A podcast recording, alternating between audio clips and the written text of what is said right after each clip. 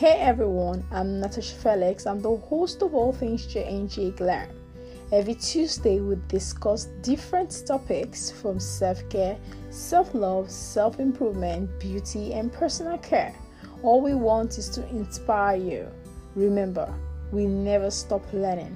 Every day, we realize that there's something new to learn about.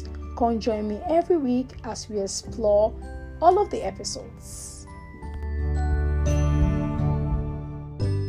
Hey lovelies, welcome back. I'm glad to be here too, and I guess your week is going great. On today's episode, I'll be talking about controlling anger. Anger is a natural feeling, and it's okay for us to get angry from time to time. It's not a bad thing.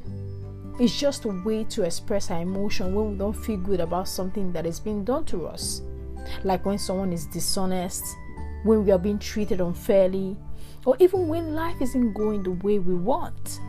All of these situations can put you in that emotional roller coaster, which is normal. But anger becomes bad when you let it overpower you. Anger turns you into a slave to the action of the moment, making you overreact and forcing you to do or act in a way you will regret later on. There are so many things anger can make you do, if you don't learn how to control it. It drives you to confrontation. Anger pushes you to revenge. Anger makes you think rashly. Before I proceed, I know it's hard to control emotion and temper, but I want you to know that learning to control your anger doesn't happen all of a sudden. It takes time and patience. I myself, I'm still a work in progress.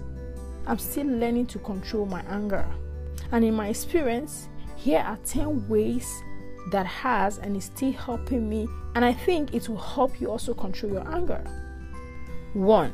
Pay attention to those things that stir up your anger and avoid them. 2. Stop thinking about the outburst but practice the art of controlling your inner response. 3.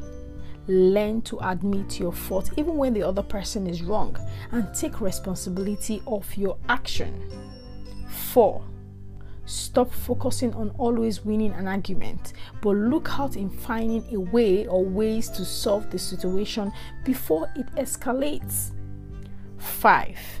Learn to communicate better because when you start on that path, there will be less tendency for anger.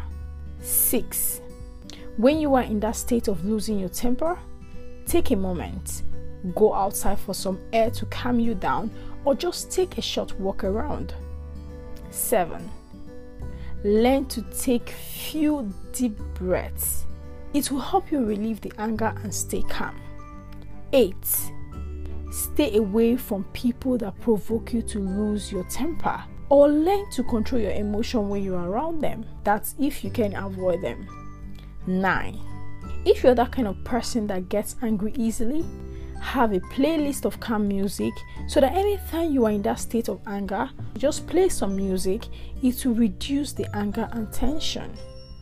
Lastly, practice mindfulness. Every one of us need to learn different ways to suppress anger and also rule our emotion so we can live a well, meaningful, and enjoyable life with ourselves and others.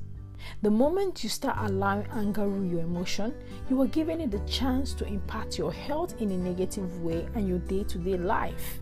Always remember that in the midst of the anger and tension, calmness is the real power. There's this passage of the Bible that I like and I would love to share. I'm sorry if you're not a Christian, this is not me trying to disrespect you.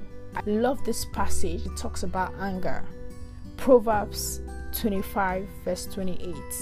He that has no rule over his own spirit is like a city that is broken down without walls. Thank you, everyone, and I hope you find this episode impactful.